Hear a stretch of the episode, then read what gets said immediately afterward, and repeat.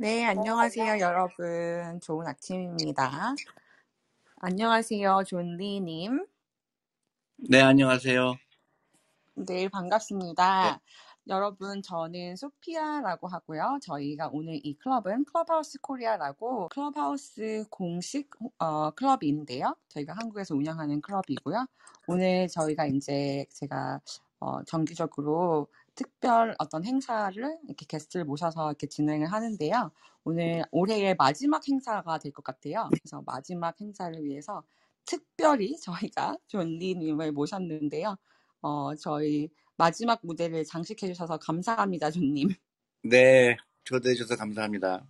네, 저희가 오늘 사실 클럽하우스에서는 그 커뮤니티들이 여러 커뮤니티가 있는데 투자 커뮤니티와 비즈니스 커뮤니티들도 되게 많고 사실 좀 어, 투자 공부에 관한 그런 어, 궁금한 궁금하게 생각하시는 분들도 굉장히 많으셔서 오늘 네, 관심 가진 분들이 많으세요. 그래서 조금 네, 이따가 질의응답 시간에 저희가 좀 그런 커뮤니티 분들도 올려서 소개를 좀 해볼 거고요. 그 네, 전에 혹시 존님을 모르시는 분들을 위해서 저희가 생각할 때는 이미 뭐 워낙 인싸시고 유명하신 분이신데 혹시 청취자들 중에서 모르시는 분들이 있을 수도 있으니 혹시 네. 자기 소개 가능해 주실까요? 저는 그 한국에서 대학교 2학년까지 마치고요. 어, 미국으로 그 1980년에 갔습니다. 그래서 35년 미국에서 살다가 아, 한국에 오게 됐고요. 미국에서 주로 하던 일은 이제 펀드 매니저죠. 주식에 투자하는 일을 꽤 오래 하다가 이제 한국에 와서 메리츠 자산운용의 아, 대표를 맡고 있는데요. 제가 어, 할 일이 또 생겼구나. 그런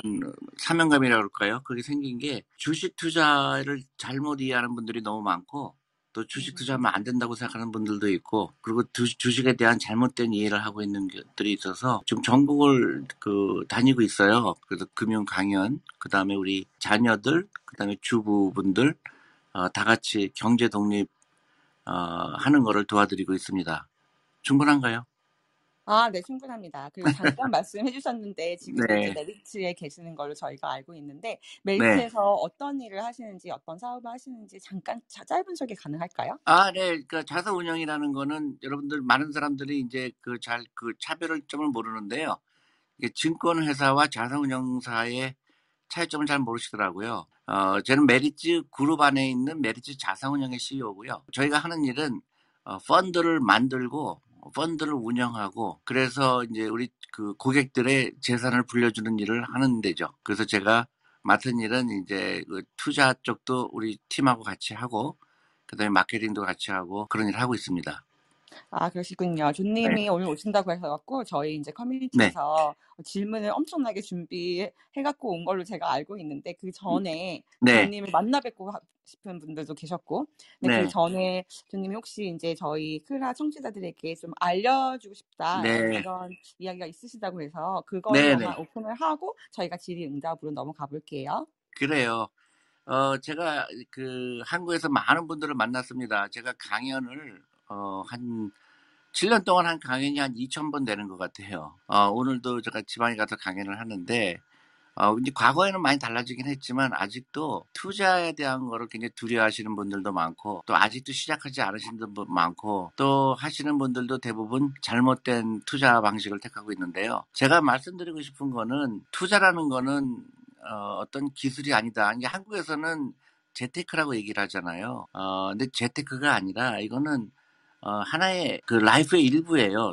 그러니까 투자라는 거는 우리가 매일매일 우리는 생각지도 못하게 투자를 접하고 있는 건데 사람들이 미처 모릅니다. 예를 들어서 우리는 매일매일 어떤 결정을 해야 돼요. 예를 들어서 오늘 커피를 사 먹을 때, 아, 이 돈 가지고 내가 투자를 하면은 어떻게 달라질까? 아, 어떤 우리가 쇼핑을 하는 대신에 이거를 투자를 하면 어떻게 될까? 항상 우리는 그런 결정을 매 시간 하고 있거든요. 근데 그거에 대한 어, 인식을 대부분 하지 못하고 있거나 아니 하더라도 아 이거 별거 아니겠지 하는 그런 생각을 갖고 있다 보니까 미처 그러니까 경제 독립이라고 그럴까요? 그 financial freedom을 미처 누리지 못하는 분들이 굉장히 많은 것 같아요. 그래서 오늘은 어, 그동안 궁금했던 것들, 들어 투자라는 건 별게 아니다. 어려운 게 아니다. 저는 그렇게 생각하거든요. 라이프 스타일의 문제예요. 그러니까 투자라는 건 굉장히 즐거운 일이거든요. 그러니까 내가 어떤 기업이라든가 어떤 어, 펀드라든가 그거 했을 때, 아, 이, 이게 앞으로 굉장히 클 거니까 앞으로 나도 여기에 투자하면은 나도 경제 동력을 이룰 수 있겠구나 하는 단순한 그런 어, 투자 철학이 중요하거든요. 그래서 오늘은 그 얘기를 하고 싶어요. 그리고 주식 투자라는 거는 해도 되고 안 해도 되는 게 아니라 이걸 안 하면 굉장히 위험한 거라고 저는 생각을 하거든요. 왜냐하면 우리는 자본주의 사회에 살고 있다는 거죠. 근데 자본주의를 정확하게 이해하면은 결국은 경제적 독립을 이루는 사람들은 어떤 사람들일까? 그거는 자본가가 되지 않으면 안 된다는 얘기죠. 자본의 증가 속도가 노동의 증가 속도보다 훨씬 빠르기 때문에 그런 겁니다. 어, 노동력만 의지한 사람은 나중에 잘못된 어, 라이브를 살 가능성이 있거든요. 왜냐하면 노동의 어, 증가 속도는 한계가 있고 자본은 우리가 잘 때, 어디 놀러 갈 때 24시간 일을 하기 때문에 아, 투자는 머스트입니다. 근데 그거를 어, 어떻게 하느냐가 이제 어, 관건이죠. 그러니까 투자를 하는 거는 너무나 당연한 거고, 근데 그 투자를 할 때 어떻게 할 거냐. 근데 거기에서 사람들이 망설이게 되고 또 두려워하기도 하는 거예요. 근데 그런 두려움은 할 필요가 없다 저는 그 생각을 합니다. 다만 한국에서 주식 투자하는 분들의 대부분의 실패하는 이유는 주식 투자라는 거는 근본적인 의미를 이해하는 사람과 이해하지 못하는 사람의 차이거든요. 그러니까 제가 주식에 투자할 때는 어, 한번 사면 적어도 10년 정도는 계속 지속적으로 투자한다는 생각을 가지고 하는데 어, 한국에서 대부분 투자하는 사람들은 TV에서 보면 어, 오늘 샀다가 내일 팔기도 하고 또 어떤 때는 뭐한 시간 전에 산 거를 팔기도 하고 그런 거를 투자라고 잘못 이해하는 사람들이 너무나 많은 것 같아요. 그러다 보니까 투자는 위험한 거다라는 생각을 하게 되죠. 왜냐하면 가격은 수시로 변하는데 내가 그걸 맞을 확률은 거의 없거든요. 그러다 보니까 계속 수수료가 나가게 되고 아, 손해를 보게 되니까 아 주식 투자하면 안 되는 거구나 하는 게 이제 한국에 깔려 있는 정서인 것 같고요. 그것 때문에 또 어, 노후 준비가 되지 않고 그러다 보니까 점점 양극화가 되게 돼 있고 또 많은 어, 사람들이 노후 준비가 안 되게 돼 있고 그런 결과를 낳는 것 같아요. 그래서 제가 어, 말씀드리고 싶은 거는 누구나 경제 독립을 이룰 수 있다, 부자 될 수 있다, 아니면 노후 준비가 될 수 있다고 저는 어, 믿고 있거든요. 근데 실제로 그게 가능하거든요. 그래서 투자할 때 가장 중요한 두 가지가 있는데요. 하나는 어, 시간에 투자해라. 아, 그러니까 하루라도 일찍 하라는 얘기죠. 시간이 있어야 됩니다. 아, 부자가 되려면 그래서 아, 시간에 투자하는 사람이 영리한 사람이다. 자기한테 투자하는 게 아니고 시간에 투자해야 돼요. 그래야 경제 독립을 이룰 수가 있습니다. 두 번째로는 어, 현명함이죠. 어, 영리함입니다. 그거 이제 아, 다시 얘기하면은 복리를 이해하는 거죠. 시간이 지나면서 굉장히 작다고 생각했고 아, 이 돈이 뭐 나한테 얼마나 도움이 될까? 그렇게 했던 작은 돈들이 나중에 어, 엄청난 파워가 돼서 돌아온다는 얘기죠. 그래서 그거를 두 가지가 굉장히 중요하다고 봅니다. 오늘 어, 참여하신 분들 많은 궁금하실 게 있을 것 같은데요. 다른 건 다 잊어버리더라도 이 두 개, 시간에 투자하라. 아, 그 다음에 복리를 이해해라. 그 다음에는 이제 구체적으로 얘기한다 그러면 내가 돈을 위해서 일하면 안 된다. 돈이 나를 위해서 일해야 된다. 그겁니다. 돈이 나를 위해서 일한다는 얘기는 만약에 주식 투자와 연결된다 그러면 내가 주식을 샀을 사는 순간서부터 누군가가 나의 노후를 위해서 일한다는 사실이죠. 엄청난 일이죠. 예를 들어 내가 어떤 회사에 주식을 샀을 때 주식을 갖고 있는 순간 어, 그 회사는 계속 돈을 벌려고 노력할 것이고 그 회사가 잘 됐을 경우에 내가 잘 된 그 열매를 내가 공유할 수 있다는 거죠. 너무너무 신나는 일이거든요. 그래서 이 주식에 투자하는 거를 안 사람과 그 즐거움을 안 사람과 아니면 투자하는 걸 미처 모르고 그 투자할 돈을 가지고 다른 데에 소비했을 경우에 저는 그 안타까움이 워낙 크기 때문에 제가 많은 분들한테 어, 이런 어, 메시지를 전하고 있습니다. 오늘 어, 참가하신 분들도 그동안 갖고 있던 편견을 잠깐 내려놓으시고 내가 하려고 하는 게 정말 무슨 뜻인가 하고 한번 어, 귀담아 들으셨으면 좋겠고요. 어, 그리고 만약에 이제 반대되는 의견이 있으시더라도 어, 충분히 논의할 수 있는 그런 좋은 시간이 됐으면 합니다. 그래서 결론적으로는 투자는 무조건 해라. 그리고 어, 다르게 해야 된다. 여태까지 갖고 있는 편견을 버려야 된다. 장기 투자해야 된다. 그리고 어, 투자는 너무너무 즐거운 거다. 영어로 그런 말이 있습니다. 그 save now, later라는 말이 있거든요. 지금 당장 만 원 아낀 게 나한테 엄청난 큰 돈이 돌아온다. 아, 이런 생각을 가시고 어, 편견 없이 자유롭게 논의하는 자리가 됐으면 합니다. 좋은 말씀 너무너무 감사합니다. 저희 청취자분들 중에서 저한테 막 DM을 보내는데 말씀하는 내용이 귀에 쏙쏙 들어온다고 너무 아? 쉽게, 네. 예, 쉽게 음, 편하게 설명해 주셔서 감사하다고 밑에 예빈님이 네. 말씀해 주셨어요. 어, 저도 이 소식을 들으니까 너무 기쁜 게 저도 교포인데 제가 지금 현재 오하이오에 와 있거든요. 아, 여기는 그래요? 지금 여긴 지금 저녁 7시인데 제가 음, 동생이 있고 동생이 이제 조카들이 있어요. 둘째 조카가 100일이 되었는데 제가 조카들에게 선물로 그 custodial asset을 제가 어, bank 음, account를 열어서 주식을 음. 사주거든요. 아, 그렇게 하면 안 되고요. 이 메리츠 펀드를 사셔요. 메리츠, 아, 메리츠에, 그렇게 메, 하는군요. 메리츠에 주니어 펀드가 있어요. 아, 그러시군요. 이거 너무 좋, 네네. 좋네요. 왜냐면 주식을 저는, 사죠. 아니, 네, 그걸 내가 우리 선전하려고 그러는 게 아니고요. 저희가 특별히 이 펀드를 만든 이유는, 아, 아시다시피 유태인들은 13살부터 투자하잖아요. 네. 그래서 우리는, 아, 대한민국이 잘 되려고 그러면 한 살 때부터 투자하자는 캠페인을 벌이고 있어요. 너무 좋네요.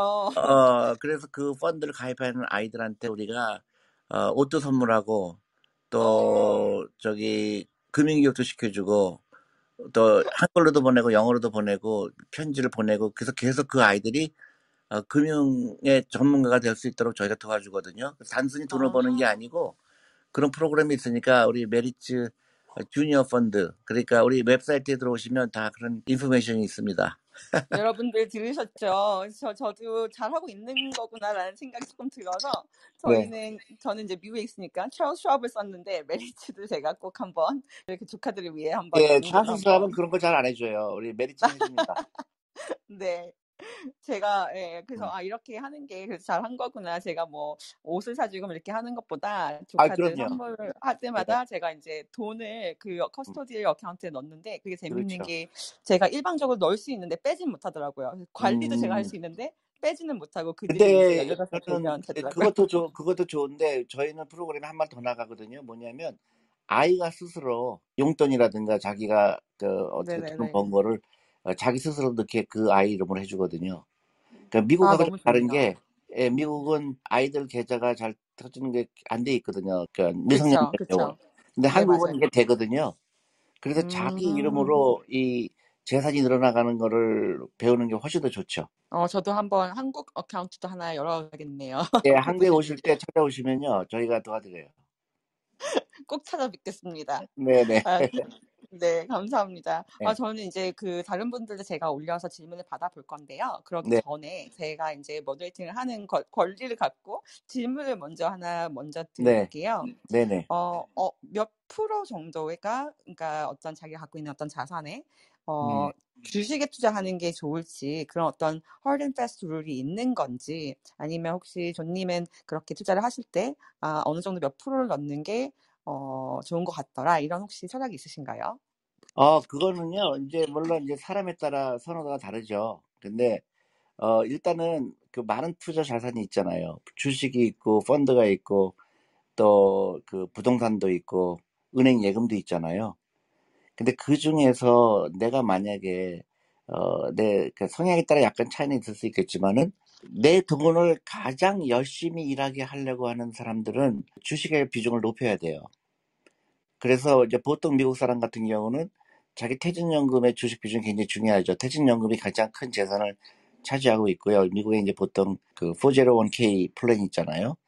그거를 통해서 자기 그 주식 비중이 굉장히 높습니다. 약 40%, 50%가 되는데요. 평균적이죠. 근데 만약에 20대다 그러면 7, 80%가 주식에 들어가야 돼요. 그리고 이제 그 점점 이제 어 나이가 들어갈수록 이제 집도 있어야 되니까 집이 전체 자산의 약 30%, 그러면 자기 주식 비중은 약 50%, 나머지는 뭐 기타 채권이라든가 아니면 은행 예금에 들어가는 거죠. 근데 음. 어, 한국은 이제 그게 이제 왜곡돼 있어요. 주식에 대한 비중이 아주 극도하게 낮죠. 음, 그러니까 부동산이 약 80% 정도가 부동산에 갖고 있으니까 굉장히 위험한 분란이죠. 그리고 대부분 젊은 분들이 놀랍게도 집에 대한 집착이 굉장히 강해요. 근데 그거를 이제 잘 몰라서 그러는데 내가 젊었을 때는 내 돈이 작건 크건 일을 열심히 해야 되거든요. 근데 그 일을 열심히 하는 거 가장 열심히 하는 자산이 주식입니다. 주식형 펀드라고 얘기할 수도 있고요. 어, 근데 많은 사람들이, 어, 그거에 혼란을 갖고 있어요. 아, 역시 부동산이 최고야. 하는 사람들이 너무 많아요. 근데, 어, 아시다시피 미국에서는 그 렌트를 사느냐, 부동산을 사느냐, 거기서 명확한, 어, 어떤 가이드라는 게 특히 있거든요. 뭐, 그 렌트가 유리할까, 어, 사는 게 유리할까. 근데 한국은 무조건 사야 된다는 강박관념이 그렇죠. 있으니까 부동산이 말도 안 되게 비싼데도 거기에 막 매달려 있는 거예요. 그게 이제 잘못된 금융지시라고 생각이 되고요. 일본이 그래서 결국은 지금 경제적인 어려움을 겪고 있다고 저는 보거든요. 그래서 우리 젊으신 분들, 내 돈이 일하게 하는 거에 가장 효과적인 게 뭘까? 저는 주식이라고 생각하고, 어, 주식이나 그 펀드라고 생각하고요. 그렇다고 장점은 뭐냐면 매일매일 우리가 할 수 있다는 거예요. 만 원도 할 수 있고, 오천 원도 할 수 있다는 거. 그러니까 저는 이거는 무조건 해야 된다 이렇게 생각합니다. 그렇다면 그게 한국에서는 부동산이 더 많이 그, 어, 더 많이 오른다는 생각이 있어서 그렇게 대부분이 한국 분들이 그렇게 하시는 건가요? 어, 그렇죠. 이제 두 가지죠. 하나는 내가 집이 있으면, 아, 이제 안정된 삶을 살고 있다는 어, 생각을 하게 되고, 거기서 착각하는 게 그게 자기 게 아니라는 걸 몰라요. 은행이 갖고 있는 거거든요. 그쵸. 그, 예, 그런데 그걸 자기 거라고 착각을 하고 있으니까 은행, 집을, 특히 집을 비싸게 샀을 때는 은행 빚을 갚느라고 자기 노후 준비를 못 하게 됩니다. 그리고 이제 왜 사람들이 부동산 선호하게 되면, 아, 부동산은 그동안 올랐기 때문에 역시 부동산은 땅은 속이지 않는다. 이러한 합리적이지 않은 생각을 하는 사람들이 많은데, 주식이 훨씬 많이 올랐다는 걸 잘 몰라요. 어, 20년, 30년을 보면 주식이 훨씬 더 많이 올랐고요. 실제로 만약에 주식보다 부동산이 더 많이 올랐다 그러면 그 나라의 경제는 굉장히 심각한 문제점을 안고 있는 거예요. 왜냐하면 리스크를 진 재- 재산이 리스크를 지지 않은 재산보다도 더 안 올랐다는 거는 그 나라의 자본주의가 워킹하지 않고 있다는 거랑 똑같은 얘기거든요. 그렇죠. 음, 음. 질문을 사실 드리고 싶은 게 훨씬 많지만 제가 시간을 좀 양보하기. 때문에 일단 저희가 일단 님이라고 여기 모셨는데 님은 저희 클럽하우스에서 투자 관련된 그런 클럽도 운영하시고 방도 많이 여시고 꾸준히 교육적인 방을 운영하고 계세요. 네. 안녕하세요. 안녕하세요, 수피아님 그리고 존니 대표님 반갑습니다. 대표님 오늘 뭐 질문 많이 주셨, 아, 말씀 많이 주셨고 저는 늘 많이 음. 들어오던 얘기고 저도 이 네. 업계에 한 24, 5년 일하면서 주변의 사람들에겐 꼭 그런 얘기를 하고 있습니다. 대표님 네. 강조하시는 사실은 에, 돈을 위해서 사는 것이 아니라 이제 돈이 나를 위해서 일을 할 수 있게 하고 우리가 잘 때나 놀 때 돈이 사실은 돈을 벌 수 있게 하라는 이 얘기가 사실 에, 함축하는 의미가 매우 큰데 앞서 네. 말씀 주신 것처럼 우리나라가 아, 자본주의가 제대로 좀 워킹하지 못했던 것 같아요. 그동안 음. 어, 대형 주식들 그리고 또 대기업들 중에서도 붕괴하는 회사들이 있었고 그러다 보니까 주식을 장기적으로 가지고 있었던 사람들보다 부동산을 장기적으로 보유했던 사람들이 훨씬 더 안정적인 부를 어, 갖췄다라고 사람들이 인식하고 있고 특히 그렇죠. 최근에는 음. 어, 그러한 움직임이 훨씬 더 컸던 것 같아요. 주식시장 어, 음. 2020년, 21년 좋은 장세를 보였음에도 불구하고 대표님도 아마 그 주변의 젊은 분들하고 대화를 많이 나누시는 걸로 알고 있는데 부동산 문제 때문에 사실은 많이 용기를 잃고 좌절하는 분들이 많지 않습니까? 그런 분들에게 에, 저도 드리는 얘기가 있긴 한데 혹시 대표님께서 드릴 수 있는 어떤 용기 그리고 조금 아까도 말씀 주신 이제 시간과의 에, 싸움을 얘기해 주셨는데 너무 조급하게 생각하지 말고 장기적인 관점에서 어떻게 접근해야 되는지 조언 한번 주시면 좋을 것 같습니다. 어, 그렇죠. 그러니까 저기 제가 말씀드리고 싶은 거는 부자와 가난한 사람의 차이는 부자는 시간에 투자하는 사람이다. 가난한 사람들은 어, 자기한테 투자하는 사람들이죠. 쉽게 얘기하면 자기가 주식을 투자하더라도 막 사고 파는 사람들, 자기가 하려고 하는 사람들, 또 억지로 돈을 끌어모아 갖고 부동산을 살려고 하는 사람들은 선명하지 못한 거죠. 그러니까 아, 말씀드린 대로 저는 그 유튜브에서도 그랬지만 집을 집을 갖고 있는 거에서 집이 없다고 그래서 내가 어떤 큰 문제가 있는 거 아니다. 집을 갖고 있다고 그래서 내가 경제적 독립을 이뤘다는 생각은 지극히 잘못된 생각이다. 집을 갖고 있는 것 때문에 내 노후 준비가 망가질 수가 있다. 제가 그렇게 유튜브를 올린 적이 있는데 너무 악플에 시달렸어요. 저도 앞으로 그 많이 올라간 거 봐- 보면서 대표님께 제가 위로의 문자 하나 보낼까 생각했었습니다. 네, 그러니까 아, 이건 내가, 그, 나도 마찬가지로, 저도 미국에서 있었지만은, 집이 없이, 저는 이제, 그, 렌트로만 살았고요. 그리고 주식에만, 그, 대부분의 주식에 투자했는데, 전혀 문제가 없었거든요. 근데 제가 한 가지 부동산에 대해서 팁을 드리면, 어, 5% 룰이라는 게 있어요. 집을 사는 게 유리할까? 아니면 렌트를 사는 게 유리할까? 근데, 어, 놀랍게도 그런 거에 대한 고려를 전혀 안 하고, 무조건 집을 사야 된다는 강박관념이 있다 보니까 망가지는 거예요. 근데 저는 너무 놀랐던 게 대학 교수들도 그렇게 얘기하고 경제 전문가라는 분들도 무조건 집을 사야 된다는 얘기를 하는 거예요. 그러니까 일본 케이스를 보게 되면 우리가 뭐 무조건 일본처럼 되는 건 아니지만 예측이 가능한 거거든요. 부동산만 갖고 있었을 때 황금성이 없는 거, 그 다음에 일하는 자산이 어떤 심리적인 안정감 때문에 어, 집을 갖고 있으면 실제로 안정된다는 그 하나로 너무나 큰 나의 그 파이낸셜 리스크를 지는 게 저는 어, 이해가 안 되죠. 안 되죠. 그래서 제가 주위 사람들한테 얘기하는 거는 5%를 생각해라. 집을 사는 게 중요한 건지 렌트 하는 게 중요한 건지 그것도 따질 줄 알아야 된다. 예를 들어서 집값이 10억이면 5%면 아, 5천만 원이죠. 그러면 네. 1, 5천만 원이 내 월세로 들어올 수 있다고 생각한다 그러면 그 집이 그렇게 어, 비싸지 않은데 한국은 월세가 워낙 그 싸요. 집가격에 비, 비하면 한 3%밖에도 안 돼. 이럴 때는 집을 사는 거를 어, 굳이 어, 집을 사야 된다는 강박관념에서는 좀 어, 벗어날 필요가 있다고 생각합니다. 젊은 분들한테 얘기할 때는요. 아직 투자 기간이 50년 남았는데 가장 일 열심히 열심히 하는 거 변동성은 있을 수가 있지만 가장 열심히 일하는 게 주식이에요. 그리고 주식은 작은 돈으로 하는 거죠. 특히 펀드 같은 경우, 연금저축 펀드 같은 경우는 지극히 작은 돈으로 해도 세금 혜택이 있으니까 이일드로 따지면 14% 15%의 어, 이일드가 나오는 거랑 똑같은 그 그건데 세금 혜택을 본다 그러면 은행에서 이자가 1%밖에 안 주는데 나한테 almost guaranteed 리턴이 어, 14%에서 15%가 나온다 그러면 이것부터 해야 된다고 봐요. 맞습니다. 네네. 맞습니다.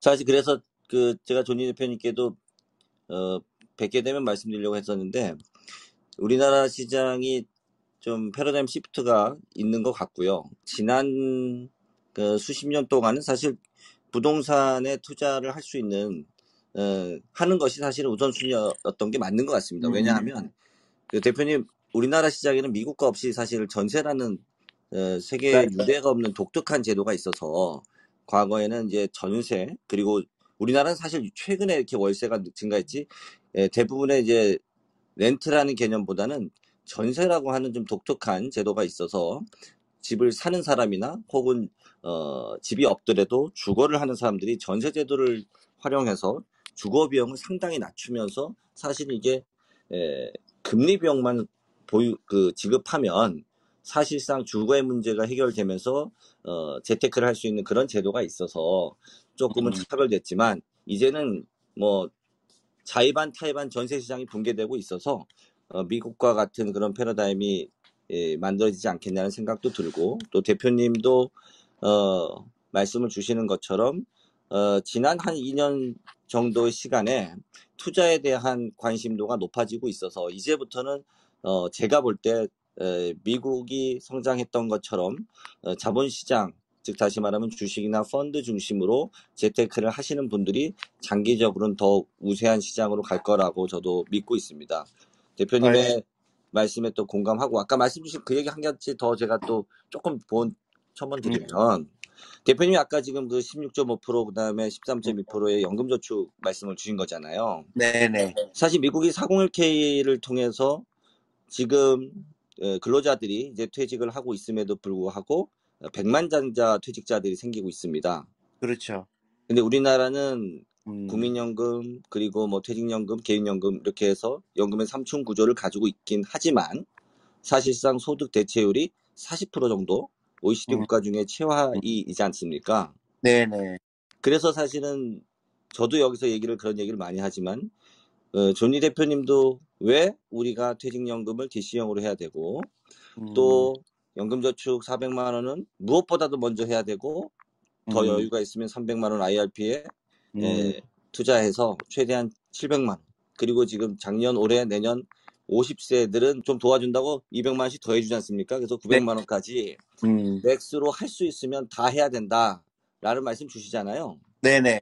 제가 얘기하는 것보다 대표님이 왜 그렇게 생각하시는지 한번 말씀 주시면 더 좋을 것 같습니다. 아, 그러니까, 그러니까 내가 이제 투자했을 때 그 return을 maximize 하는 것 중에서 이거는 개런티 된 거잖아요. 그러니까 정부에서 세금을 깎아주는 거는 이거는 나한테 캐시를 주는 거랑 똑같은 거거든요. 근데 그거를 다, 이- 제가 제일 신기했던 거는 이런 거를 잘 모르니까, 어, 많은 이제 그 젊은 직장에 다니시는 분들이 자기 퇴직연금은 전혀 투자를 안 하고 있어요. 전부 은행 예금에 넣고 있고, 그렇죠.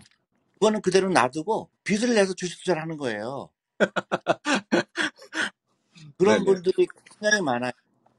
그래서 이- 일단 개런티 된 거잖아요. 얼머스트. 그 다음에 세금 혜택이라는 건 너무 좋은 거니까 나한테 현금을 주는 거랑 똑같은 건데 그것부터 채우고 그 다음에 여유가 있으면 어, 해도 되는데 그 순서가 바뀐 거 너무 아쉽죠. 그래서 그런 이제 그런 에듀케이션이 이제 필요하다고 봐요. 그리고 굉장히 좋은 제도고 그리고 작은 돈으로 할 수 있고 그 다음에 투자하면서 이 투자의 즐거움도 깨달을 수 있고 그리고 매일매일 내가 노후 준비가 되고 있구나 하는 그런 안도감도 생기고 좋은 게 한두 가지가 아니죠. 근데 많은 젊으신 분들은 투자를 전쟁하듯이 해요. 막 잠도 안 자고 막그 밤을 새보고 그러니까 그게 이제 현명하지 못한 게 시간에 투자를 해야 되는데 자기한테 투자를 해요. 그러다 보니까 자기는 어, 육체는 힘들잖아요. 네네.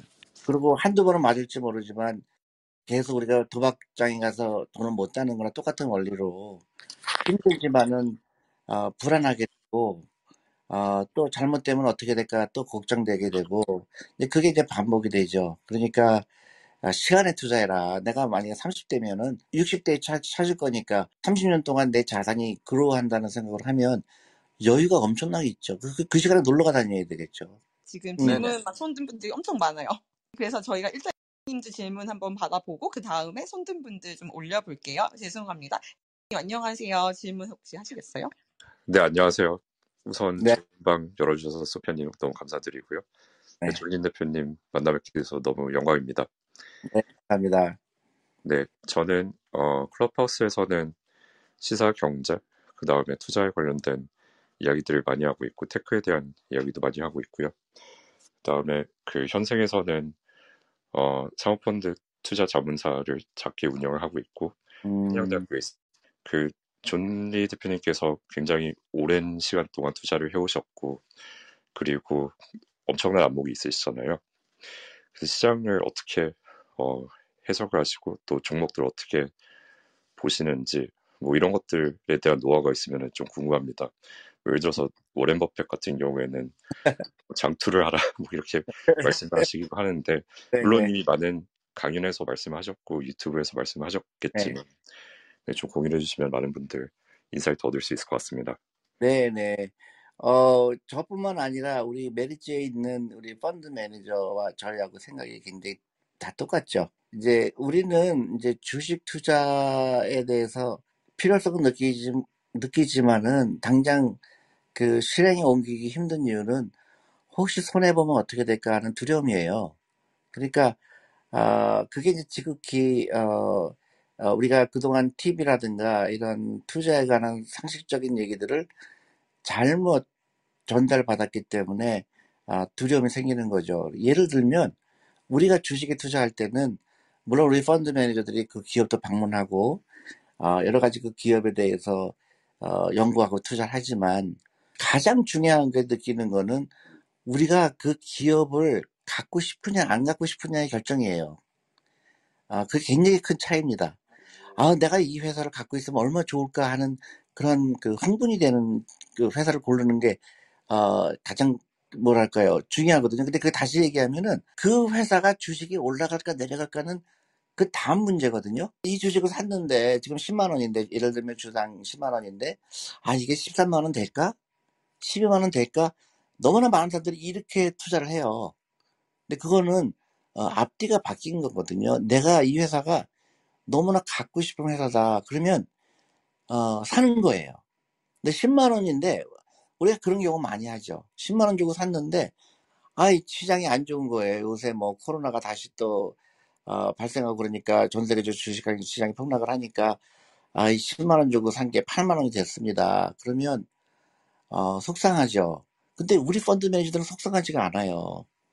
왜냐하면 그건 의미가 없기 때문에 우리가 이 회사를 산 이유는 앞으로 10년 동안 가지고 있으면 이 회사가 굉장히 성장이 될 거다라는 믿음이거든요.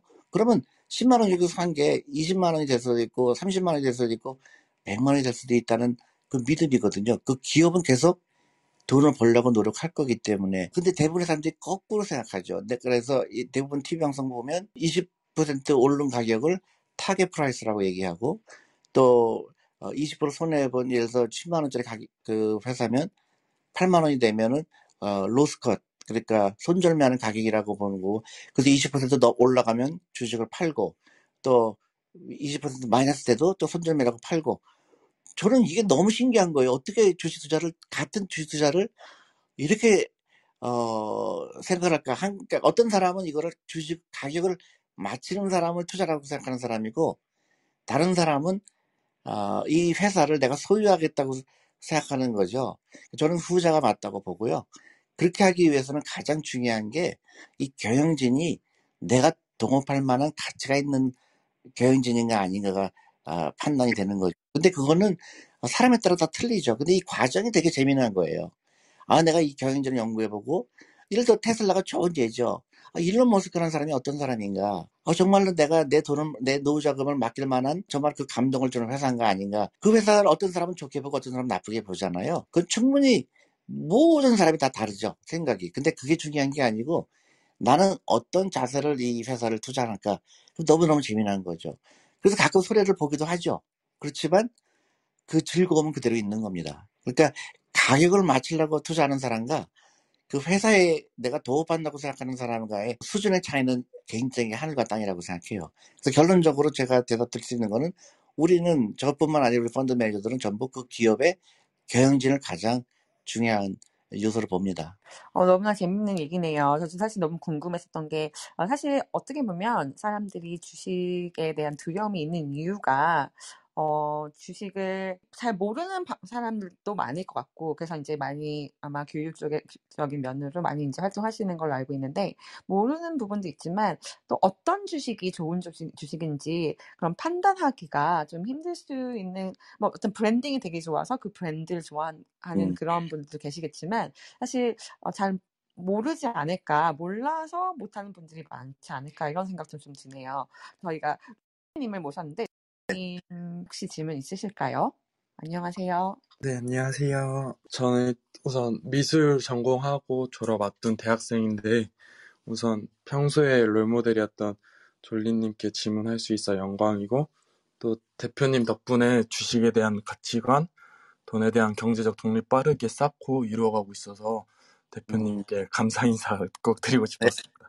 어, 조금 멍뚱한 질문일 수도 있는데 저도 이제 한국 사회가 이제 좀 저출산이 좀 큰 문제라고 생각을 하고 있는데 대표님 문맹 탈출이란 책 속에서 금융 문맹 탈출이 뭐 저출산과 고령화 사회 문제 해소와 연관이 있다는 구절이 있어서 근데 또 제가 책 속에서 이 저출산 해소의 연관성을 찾지 못해서 이 저출산에 대한 대표님의 어 좀 생각이나 뭐 이런 네. 해소하고 뭐 이런 부분 좀 궁금해서 질문 드렸습니다. 네네. 어, 좋은 질문인 것 같고요. 어, 금융문맹 탈출이 저는 직접적인 영향이 있다고 생각하는 이유는, 어, 딴 게 아닙니다. 사람들이요, 어, 결혼을 하기를 두려워하고 아이를 낳기를 두려워하는 이유는 경제적인 두려움 때문에 그런 거거든요. 나도 앞으로 내가 이제 은퇴를 했을 때 내가, 어, 경제적 독립을 이룰 수 있을까, 내가 자신감이 없는데, 더군다나 결혼까지 해서 애까지 낳았을 때 그 부담을 어떻게 할까 막연한 불안감이 많기 때문에 어, 출산도 안 하는 거거든요.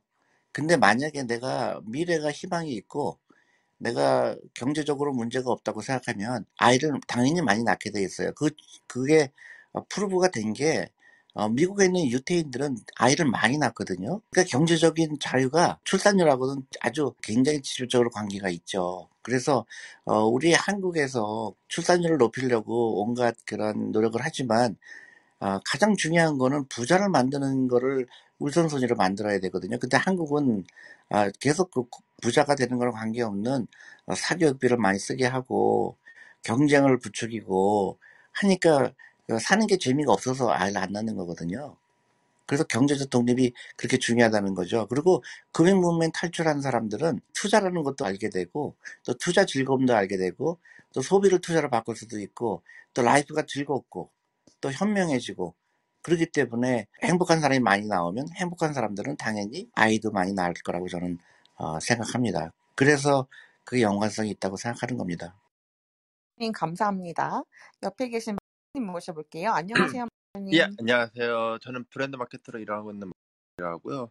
아, 소소하게 자, 아, 작은 아, 가게 하나 하고 있습니다. 그래서 존리님 그 유튜브 강의 들으면서 제가 투자를 하게 된 게 작년인가 아마 재작년인가 그럴 거예요. 제가 삼성전자 5만 5천 원대 시작했는데 그때 이제 여러 이야기를 전복하면서 이제 제 투자를 했는데 제가 투자 방법이 맞는지 한번 음. 어, 여쭤보려고 이렇게 올라왔어요. 제가 이제 네. 어떻게 투자를 하냐면 주식하고 펀드를 해요. 근데 네. 주식은 한 서너 개 정도 분산해서 지금 하고 있고 펀드도 하나만 하면 안 되겠다 싶어가지고 한 다섯 개 정도 이렇게 가입해 놓고 하는데 매달 돈을 넣잖아요. 이게 돈이 자꾸 쌓이더라고요. 그래서 제가 처음에 한 3만 원인가 펀드에 넣, 넣었는데 지금 저는 이렇게 펀드나 주식 넣으면은 돈을 안 보거든요. 왜냐면은 대표님 말씀대로 돈이 자동으로 벌리는 게 보이니까. 근데 또 방금 확인해 봤는데 이제 3만 원 넣었던 게 5만 원돼 있고 이렇게 되어 있더라고요. 그래서 아 이렇게 분산으로 하는 게 맞는지 아니면은 어떤 식의 방법이 맞는지 한번 여쭤보려고 올라왔습니다. 감사합니다. 아, 네. 그, 저는 이제 이거 투자를 그 기계적으로 해야 된다고 생각하거든요. 근데 이제 아까 저기 말씀드린 대로 내가 돈을 일하는데 가장 효과적이라는 게 뭘까? 그래서 이제 연금저축부터 해라. 그 다음에 퇴직연금 쌓이는 것부터 해라. 그거를 다 했다고 가정했을 때 이제 더 여유가 있을 경우에는 그러니까 아까 분산 투자 하셨다고 그랬는데요. 어, 서너 개 종목은 분산 투자 된 게 아니고 더 많아야 되고요. 어, 그리고 기계적으로 해야 된다는 게 예를 들어서 어, 내 월급의 뭐 10% 아니면 20% 정하는 거예요. 그리고 이 돈은 나 없는 돈이다. 이거는 나를 위해서 나의 미래를 위해서 투자하는 돈이다. 아, 그래서 기계적으로 아, 자동적으로 사게 하는 게 제일 좋은 방법인 것 같고요. 어, 지금 조금 전에 말씀하신 대로 투자하면 안 본다고 그랬는데 그건 너무 좋은 방법이죠. 보면 안 돼요. 그래서 아주 가끔 특별한 일이 있을 때 내가 돈이 얼마큼 올라갔나 아, 뭐 궁금증이 들 수 있겠지만 그 정도면 충분하고요. 제가 볼 땐 일단 시작했다는 게 굉장히 어, 의미가 있다고 생각합니다. 대부분의 사람들은 어, 시작하는 것조차도 굉장히 두려워하는 사람들이 많아요. 근데 어, 그게 굉장히 잘못된 투자 방법이죠. 일단 시작했다는 거는 굉장히 고무적이고 그 다음에 이제 투자하시면서 그 펀드에 투자하게 되면 이제 펀드 매니저가 보내는 그 편지가 있으니까요. 그거를 대부분 사람들은 버립니다. 아, 근데 그 절대로 버리시면 안 되고요. 그걸 천천히 읽어보세요. 그게 굉장히 거기 투자 아이디어가 숨어 있습니다. 아, 이 펀드 매니저는 이렇게 해서 투자하는구나.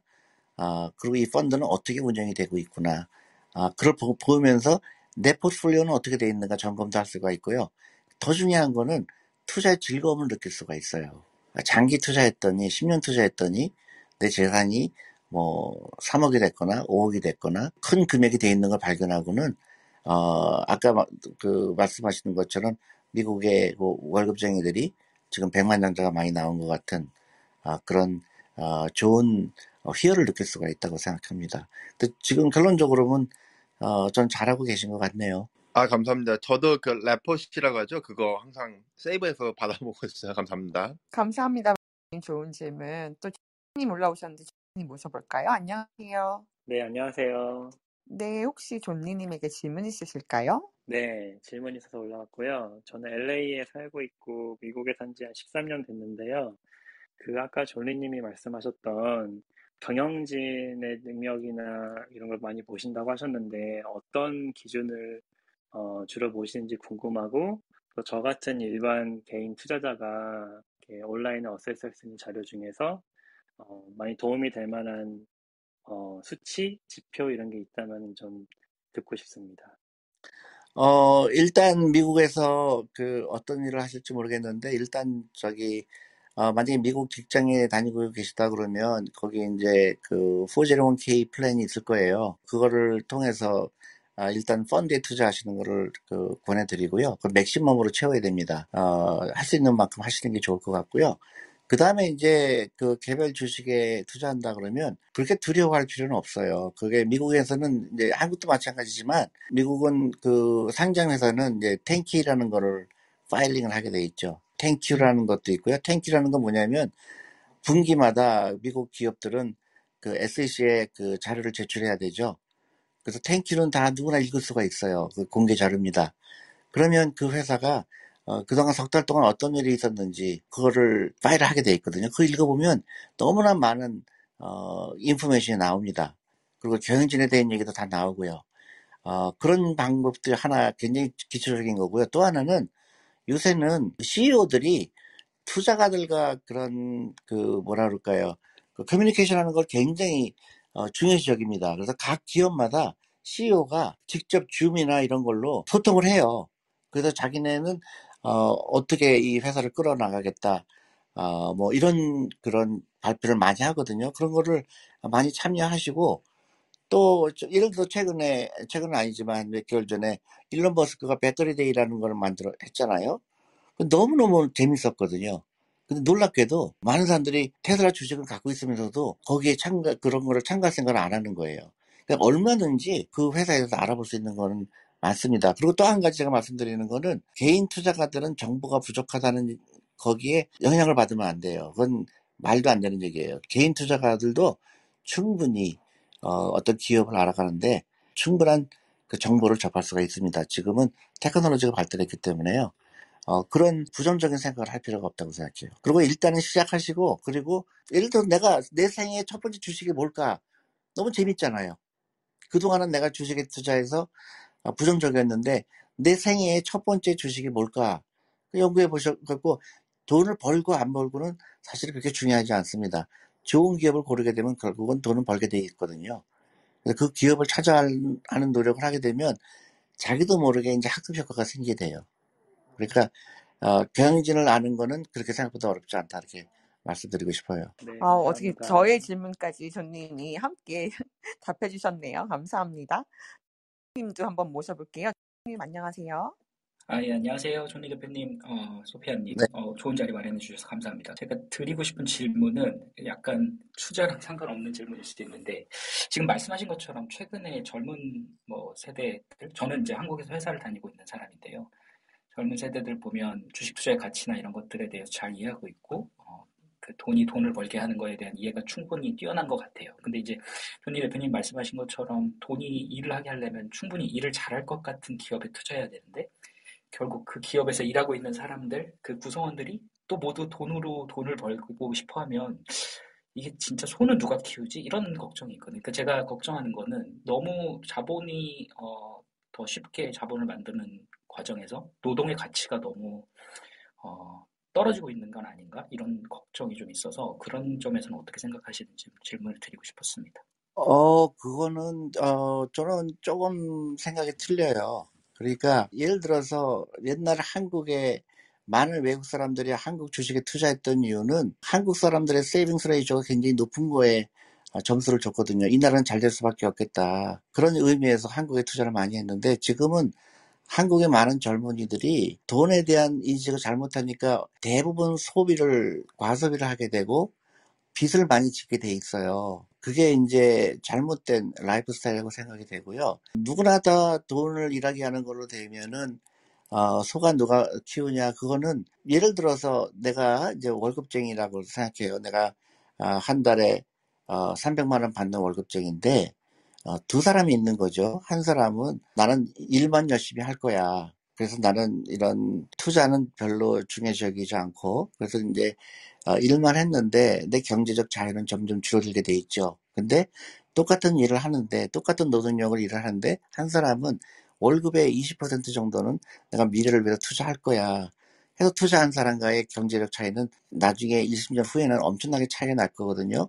그렇게 되면 국가 입장에서는 경제적 독립을 이루지 못- 못한 사람에 대해서 경제적 지원을 하지 않으면 이 사람은 어, 노후준비가 전혀 되지 않죠.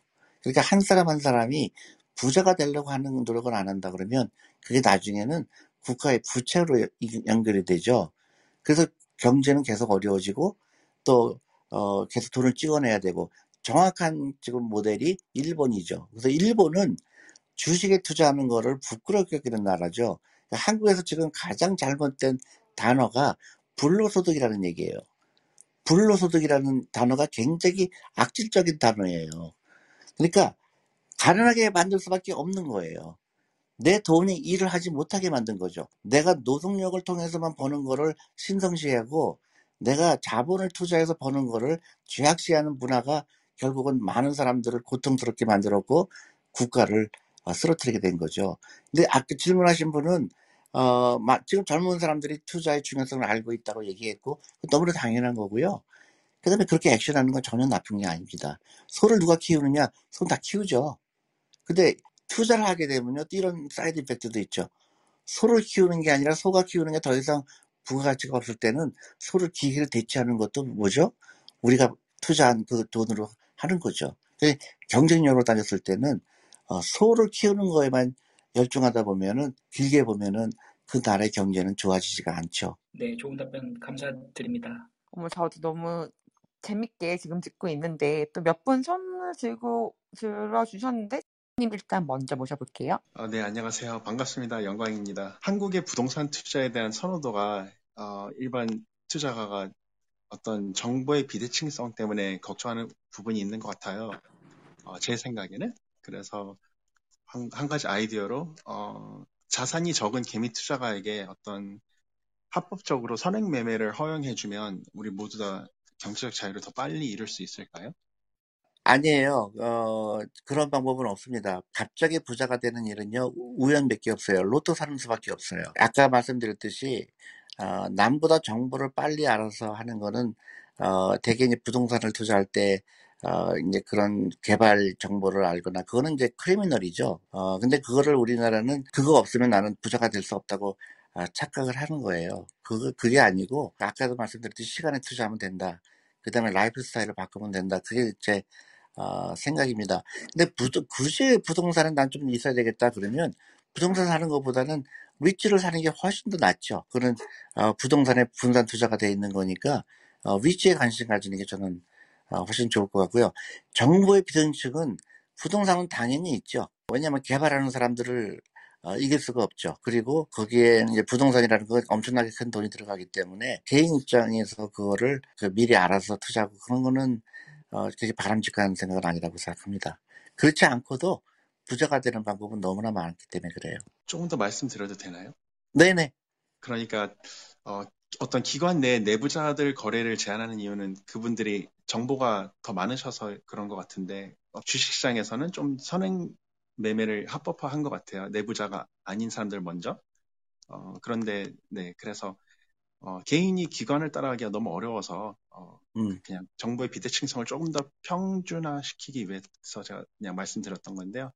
아니요. 어, 그러니까 아까 말씀드린 것처럼 주식 투자에 있어서 정보의 비례, 비대칭 때문에 어, 개인이 불리하다는 생각은 굳이 안 해도 된다는 얘기거든요. 그러니까 정보가 없어서 투자를 못 한다는 거는 저는 굉장히 어, 아, 작은 거에 집착한다고 생각을 해요. 그러면 예를 들어 기관 투자가들이 정말 정보 때문에 투자해서 잘 됐을까? 어, 절대로 그렇지 않거든요. 결국은 시간에 투자한 거예요. 기관 투자가건 개인 투자가건 결국은 누가 시간에 투자했느냐에 어, 승패지. 대부분의 사람들은 정보 비대칭을 뭐 이용해서 투자해도 대부분 short-term으로 trading 하는 사람은 절대 돈을 못 벌어요. 결국은 어, 좋은 투자 철학이라는 거는 어떤 테크닉이 아니고 정보가 있는 게 아니고 길게 봤을 때 이 회사의 경영진이 정말로 이 회사를 크게 만들 수 있는가 없는가 거기에 따지는데 그거는 정보의 비대칭하고 전혀 다른 얘기입니다. 예를 들어서 가끔 가다가는 그런 건 있죠. 한두 번 뭐 제약회사가 신약을 개발했는데 아 그거를 뭐 내부자가 미리 알아서 매매하는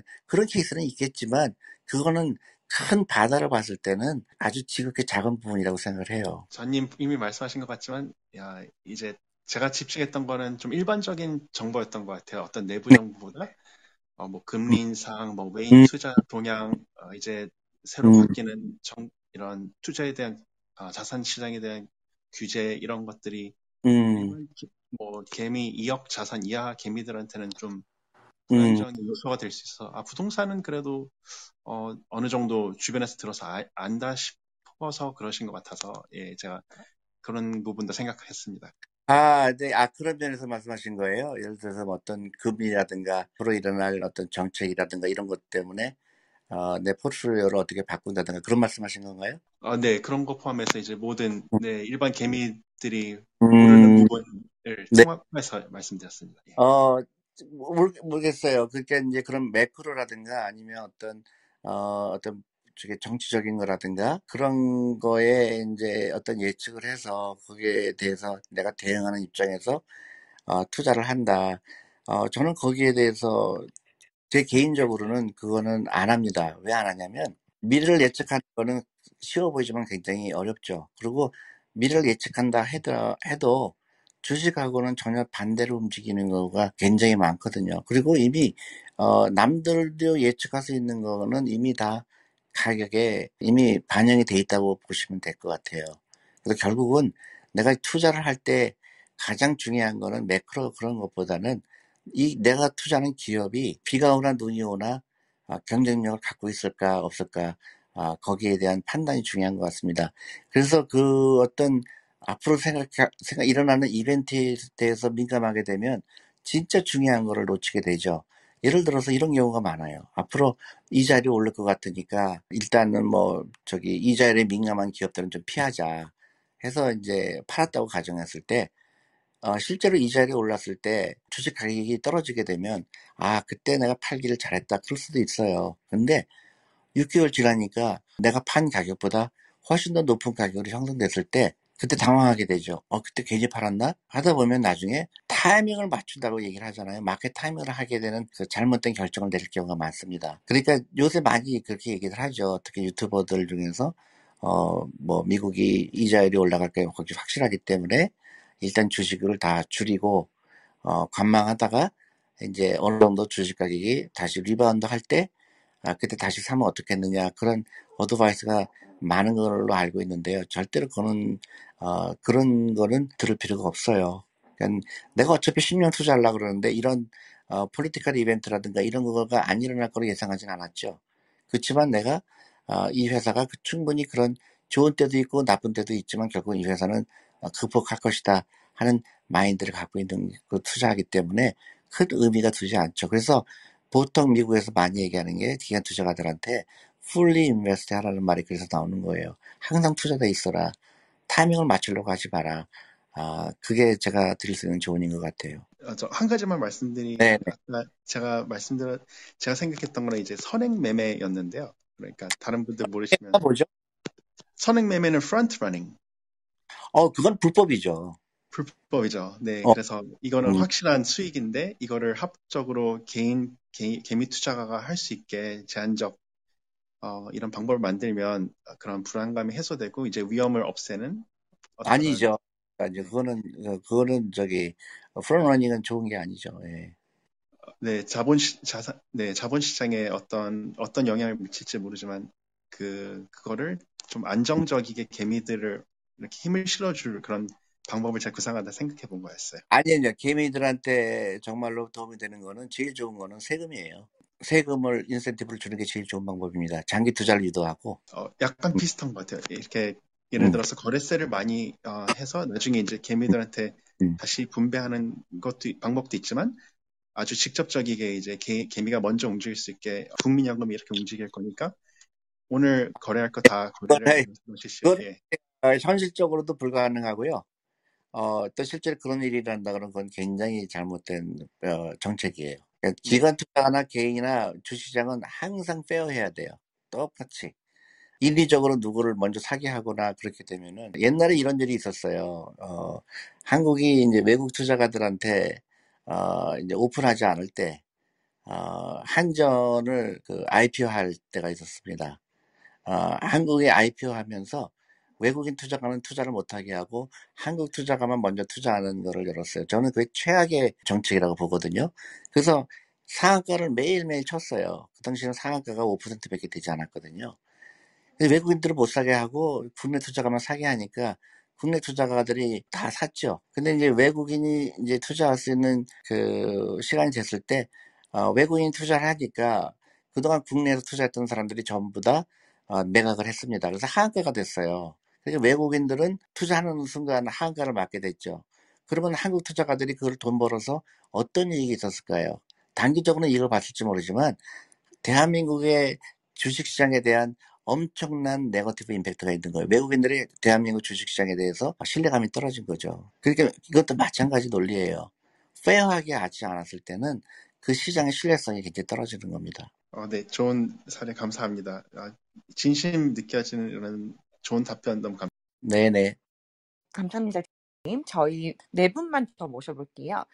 님 안녕하세요. 많이 기다리셨죠? 네, 안녕하세요. 뒤에 기다리시는 분이 많으신 것 같아서 뭐 두 가지 정도만 여쭤보고 싶은데요. 준리님 예전에 그 방송에 나오셔서 주식은 안 파는 것이다라고 하신 이후에 저도 비슷한 공감을 해서 유사하게 가고 있는데 당시에 이제 SK텔레콤은 판매를 하셨었잖아요. 충분한 수익을 보시고 네네. 그 부분이 사양 산업까지는 아니더라도 아마 판매하신 이후에는 시장 수익률과 비슷하거나 조금 상회하는 수준으로 그 사- 산업이 충분히 성장했다고 보신 거라고 말씀하셨었는데 현재 주목받고 있는 분야들 중에서도 비슷한 예로 향후에 수- 십수년 안에 좀 사양 산업의 길로 들어가기 쉬운 산업군이 어떤 게 있는지가 좀 궁금하고요. 두 번째로는 이제 제가 예전에 유수진 님이 이제 엔비디아의 젠슨 황을 소개해 주신 이후에 그 보고 투자를 해서 약간 요즘에는 기업 브랜드 자체도 좀 유명한 것 같지만 그 기업을 만들어내는 사람이 좀 중요하다고 보고 있는데요. 너무 유명한 뭐 일론 머스크나 이런 사람들을 제외하고라도 준리님이 근래에 보신 사람들 중에 인상 깊으셨던 사람이 있거나 한지 좀 여쭙고 싶습니다. 첫 번째 질문에 대해서 그 사양 산업이 될 거다. 그건 이제 저만 아는 게 아니라 여러분들도 아마 다 어, 알 거예요. 근데 그거를 실제로 액션에 옮기느냐 아니냐의 어, 차이라고 봅니다. 그래서 어, 앞으로는 인간의 노동 가치는 점점 떨어질 거라고 봐요. 어, 어쩔 수 없이 테크놀로지가 발전되고 하니까 또 옛날에 테크놀로지를 갖고 있던 기업들은 굉장히 힘들어질 거고 또 옛날에 경영 방침, 방침 을 고수하는 데는 계속 어, 어려워질 거라고 생각이 되고 네, 그런 면에서는 저는 이제 당장 생각하는 기분이 어, 그게 그런 자동차 산업이 굉장히 굉장히 빨리 변화가 될 거라고 저는 예상을 하고 있고요. 그래서 어, 자동차 만드는 회사들의 미래가 어떻게 될 것일까 어, 저는 굉장히 어, 흥미진진하다고 봅니다. 그 다음에 이제 그 반도체 같은 경우에 그동안 그 메모리와 비메모리 사이에서 격차가 굉장히 벌어질 거라는 생각이 들기도 하고요. 비메모리 쪽으로 가야 되는 거에 대해서 얼마나 우리 한국 기업들이 빨리 캐치업하느냐 이제 그게 어, 쉽지 않을 거라는 생각이 들고요. 어, 근데 반대로 또 앞으로 그 성장할 기업이 어딜까 이제 뭐 메타버스라든지 뭐 여러 가지 얘기들이 나오는데 저희는 아직 그런데 그런 데는 투자를 아직 하고 있지 않은 이유가 실제로 매출액이 일어나지 않는데도 불구하고 앞으로 그럴 거라는 그 하나 때문에 투자하는 거는 여러분들이 조금 더 신중할 필요가 있다고 생각합니다. 특히 이제 배터리 같은 경우에 앞으로 전기차가 잘 될 거니까 배터리에 무조건 투자해야 된다.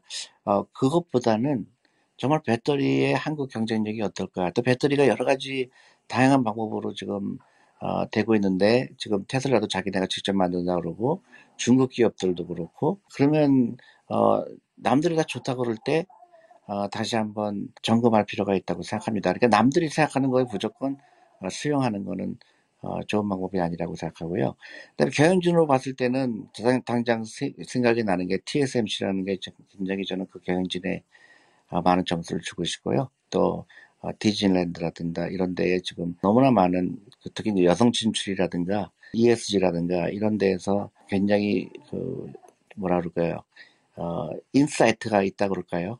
그 미래를 바라보는 그 다음에 내가 그분들한테서 많은 걸 또 배울 수가 있고 나도 그렇게 돼야 되겠다는 그런 모티베이션 주는 어, 기업들이 어, 그 두 가지가 아닌가 싶어요. 네, 감사합니다. 감사합니다. 그러면 님한테 가볼까요? 님 안녕하세요. 네, 안녕하세요.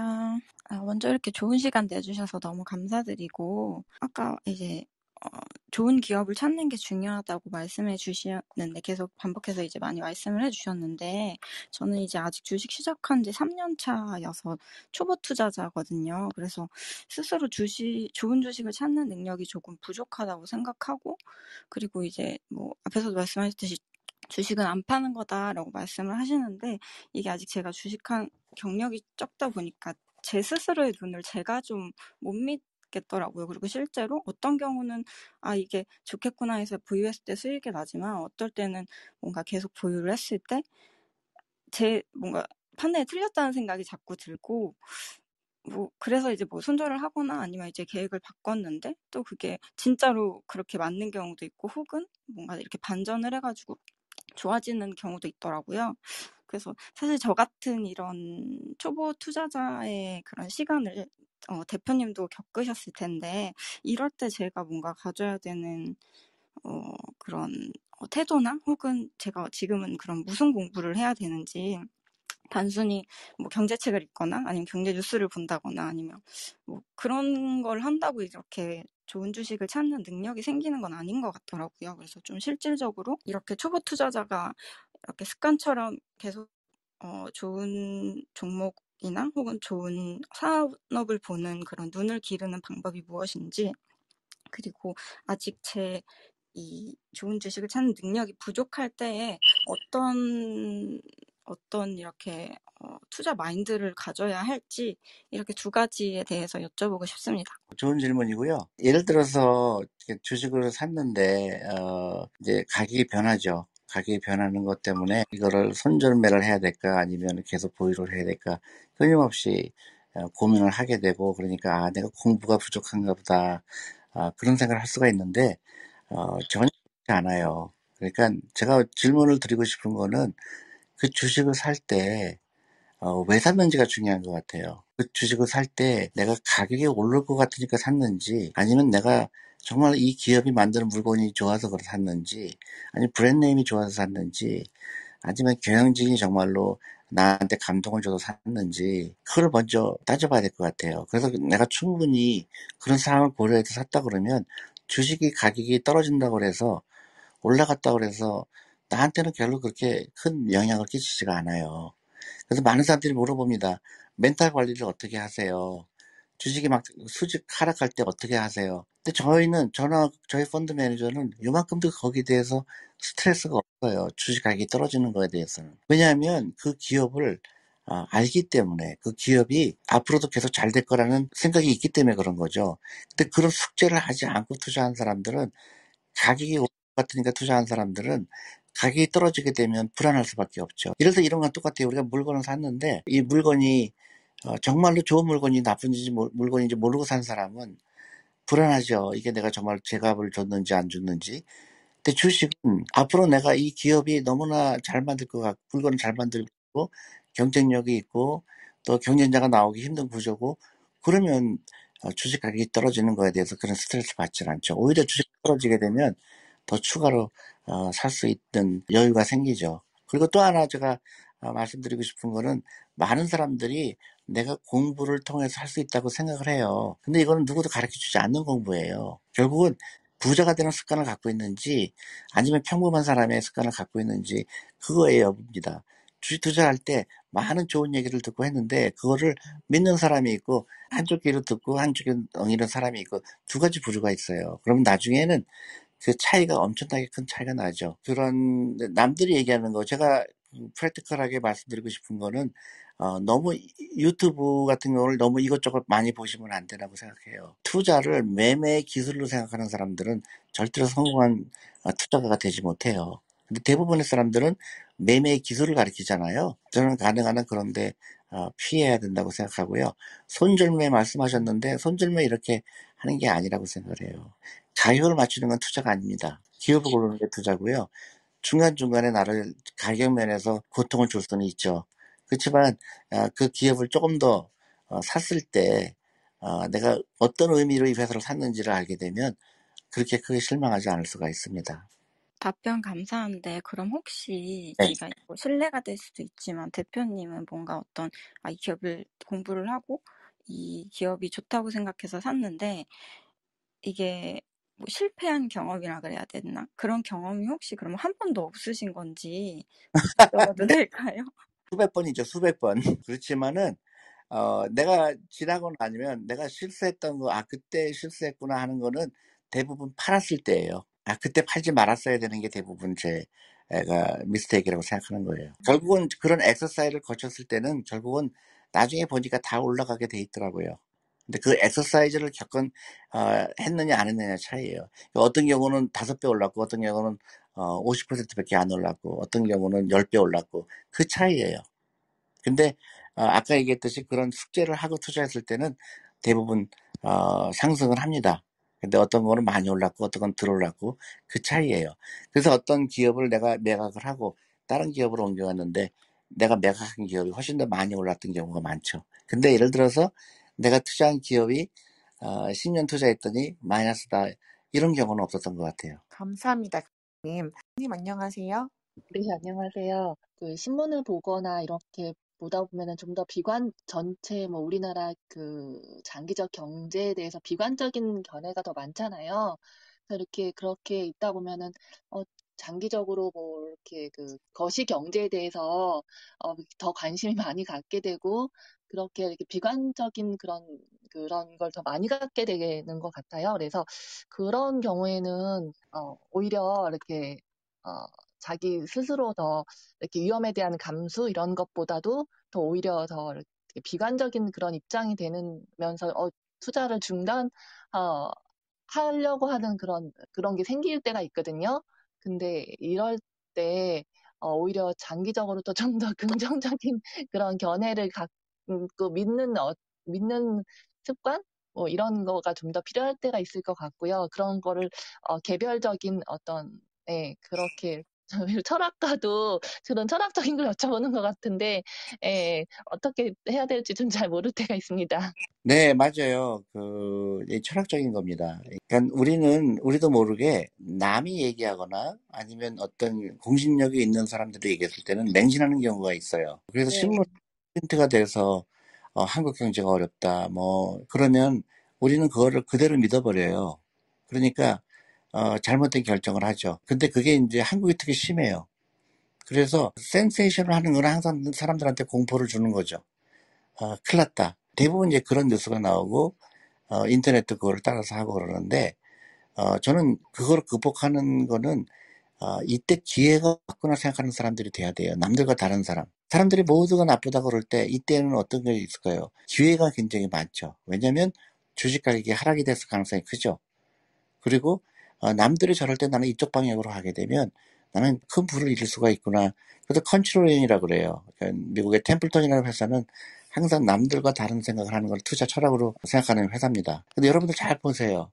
우리나라가 가장 힘들었을 때가 언제일까요? IMF 때라고 봐요. 그때 어, 엄청난 회사를 도산했죠. 근데 그때 투자한 사람들은 엄청난 돈을 벌었죠. 남들과 다 반대로 가는 용기가 필요해요. 근데 어, 떤 옆에 사람들이 얘기했으니까 또 신문에서 얘기하니까 어, 방송에서 그렇게 얘기하니까 그거를 어떤 어, 진리처럼 믿어버리는 거는 투자가로서는 굉장히 좋지 않은 습관이에요. 남들이 나쁘다고 얘기할 때 기회가 많아진다. 그리고 남들과 다른 생각을 하는 걸 즐거워야 돼요. 많은 사람들이 어떤 특정 기업에 대해서 나쁘다고 얘기할 때 실제로 나쁠 수도 있고 또 나쁘더라도 그 정도로 주가에 영향을 끼칠까? 그렇게 하다 보면 아 이건 너무 과도하게 하락을 했구나 하면은 굉장히 기, 기분이 좋죠.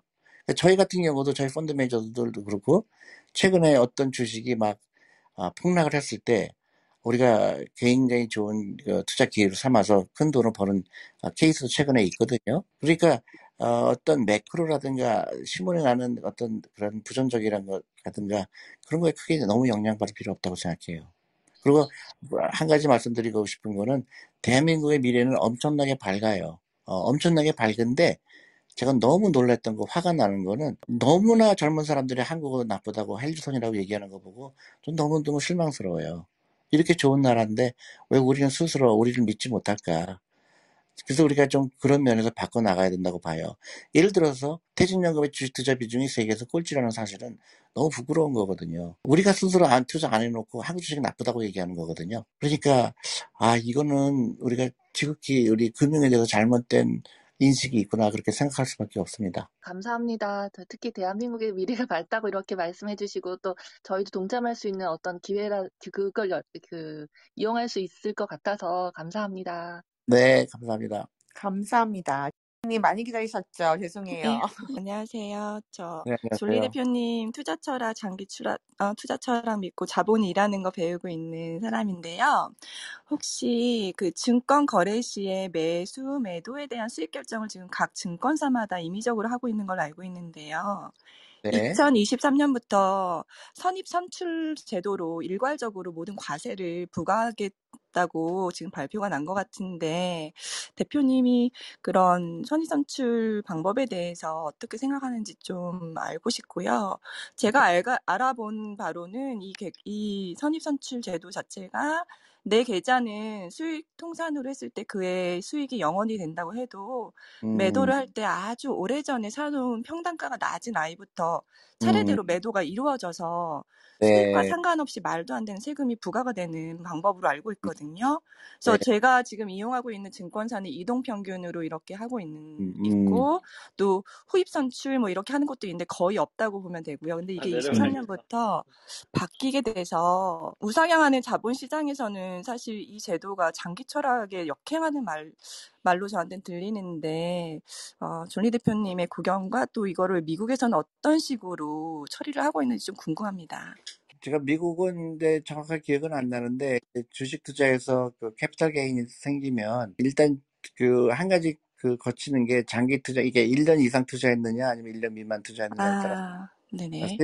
틀리고요. 그리고 이제 그거를 어떤 무조건 그냥 이런 방식으로 해야 된다 그런 룰은 없는 걸로 알고 있어요. 그러니까 내가 팔았을 때 어떤 거를 팔았느냐, 내가 언제 산 걸 팔았느냐, 아, 그거는 제가 뭐 100%그 확실을 못 하는데, 어, 그거는 어떤 특정한 룰이 없는 걸로 알고 있어요. 그리고 그 세금이 네. 결국은 그동안 한국은 없었던 세금이잖아요. 그래서 저는 어, 이게 오히려 장기 투자를 유도할 수 있다고 저는 생각을 해요. 안 팔면 되거든요. 그리고 이제 미국은 이제 capital loss가 생겼을 때 capital gain이 생긴 거랑 이렇게 어, offset 시키거든요. 그래서 그런 tax 이슈가 그렇게 크게 부각이 되지 않는데 이제 네, 한국은 네. 없던 tax가 생기니까 이제 사람들이 궁금해하죠. 근데 뭐 5천만 원인가 거기까지는 또 세금이 없다고 하죠. 미국은 그, 그런 제도는 또 없거든요. 무조건 이익이 나면 세금을 내니까. 네. 그래서 아직 어느 게 오- 옳다가 어느 게 아니다 그런 거를 잘 모르겠어요. 근데 어, 저는 이제 정부에다가 계속 그렇게 제가 건의를 하고 있는데 음.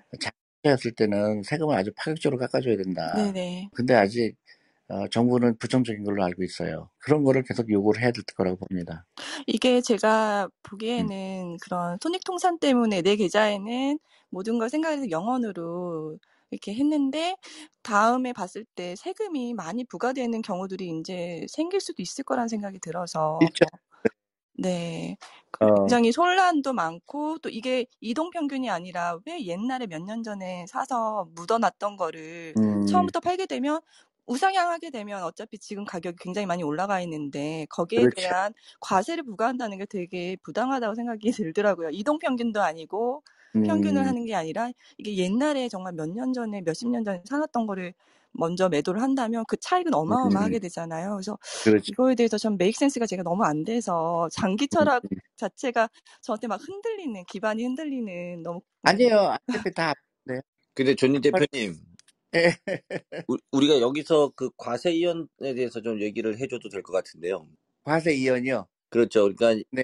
지금 저렇게 그 어, 양도소득에 대해서 과세를 하겠다는 정부의 방침은 음, 조금 장기적인 투자를 저해하는 요인이긴 하지만 저희가 앞서 퇴직연금이나 연금저축이나 IRP와 같은 경우에는 그 맞아요. 과세를 당장 하는 것이 아니라 과세를 퇴직 음, 시- 이후로 이연을 하니까 그 포인트, 네, 예. 실제로 수익이 생겨도 음, 바로 그 해에 세금을 내는 것이 아니라 내가 퇴직하는 시점까지 계속 그 원금은 세금을 내지 않은 상태로 재투자가 되기 때문에 복리의 투자가 되잖아요.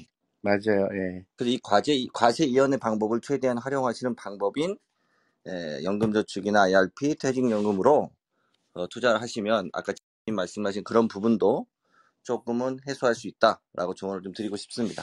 맞네요. 근데 이제 지금 이제 이분은 이제 이미 투자됐으니까, 그죠?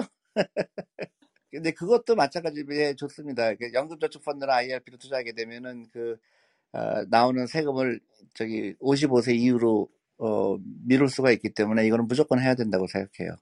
좋은 포인트죠, 예. 추가로 하나, 아, 미국에는 수익 실현되지 않은 어, 주식에 대해서 세금을 논의한 적이 있어요. 약간 말씀하신 그런 주제와 음. 좀 비슷한 것 같기도 하네요. 좋은 어, 토픽을 꺼내주신 님에게 감사드리고요.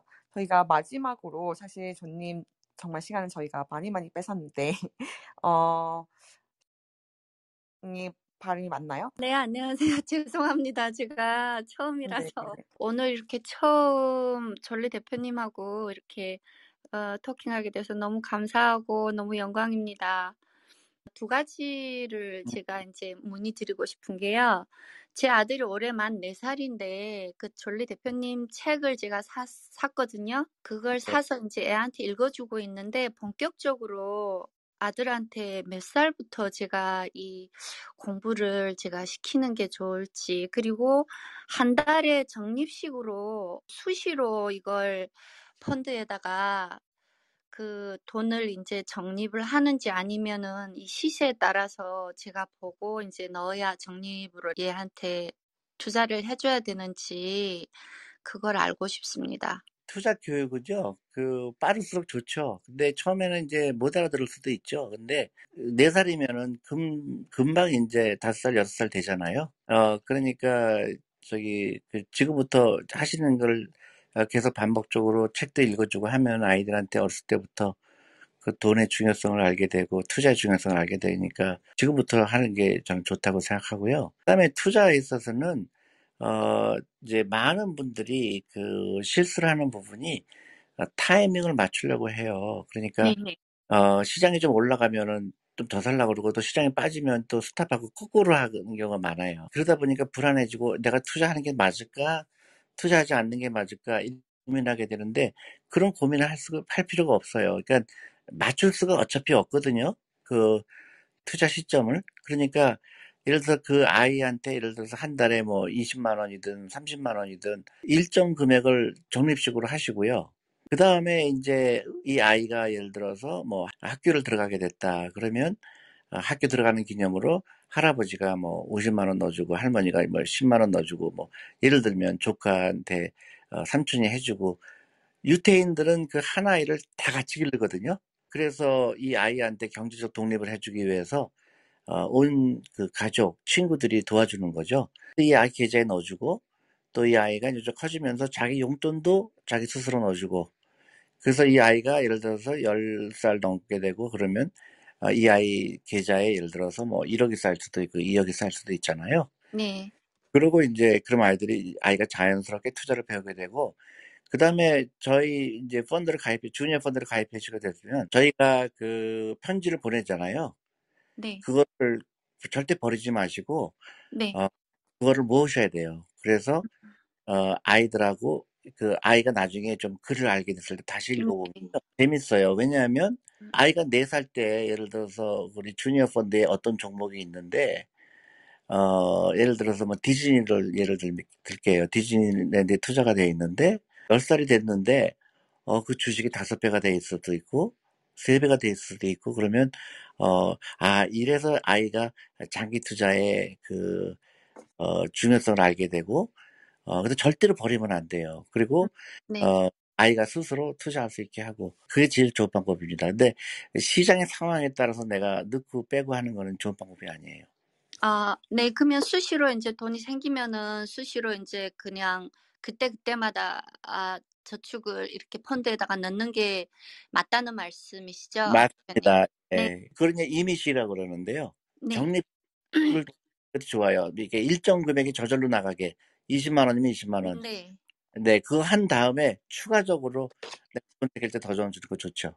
아, 일정 금액은 그러면 일정 일자에 예를 들어 25일이면 네, 갖고 적립을 시켜주는 게 좋다는 말씀이신가요? 맞습니다. 예. 네, 그리고 두 번째는 제가 지금 아직까지 계좌를 만들지 못했거든요.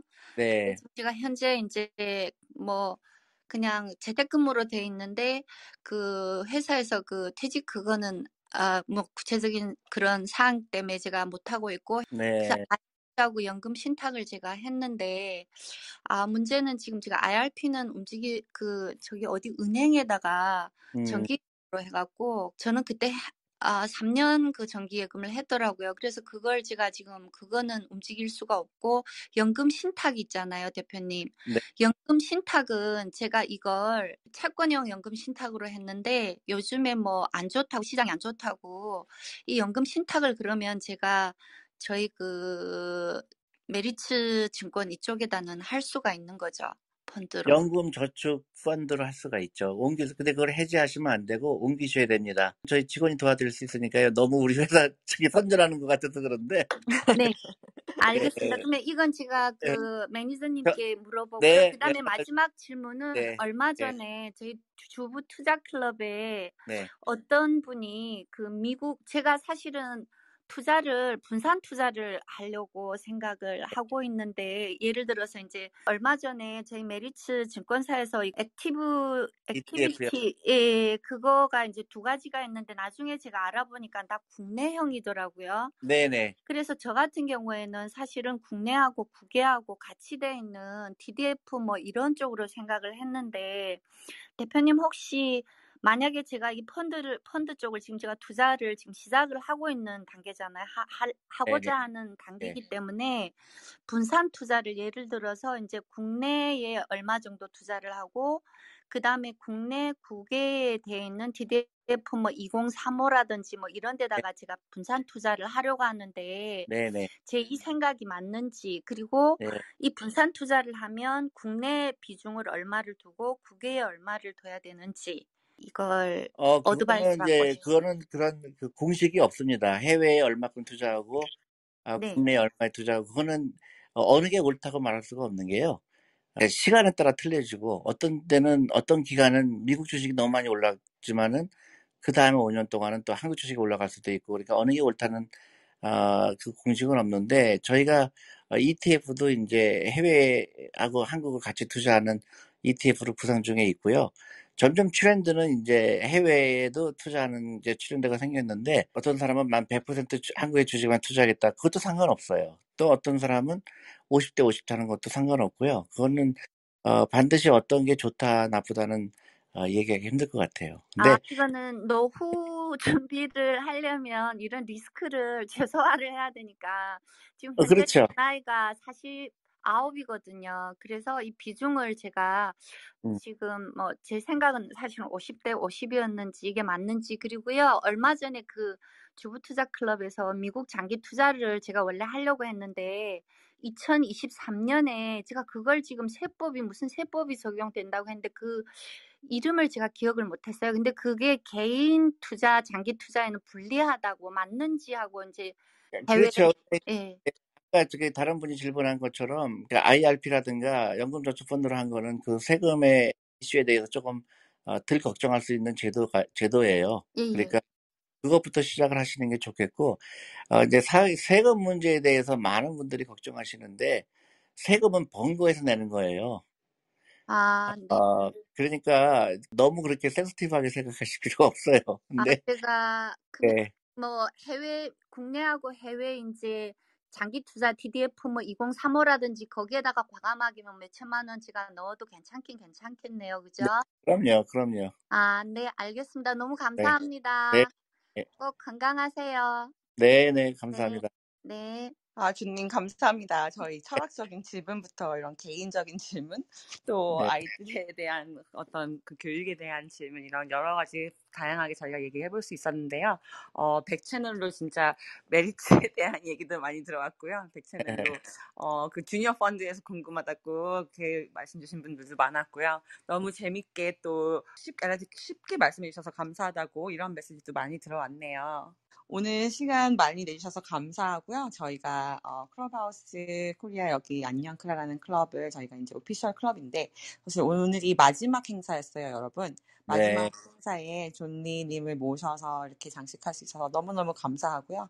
존님 시간 내주셔서 너무 감사드리고 또 여- 여러분들 와주셔서 너무너무 감사합니다. 우리 클로징하기 전에 존님 마지막 사실 뭐 혹시 하실 마- 멘트나 이런 게 있으실까요? 아, 네.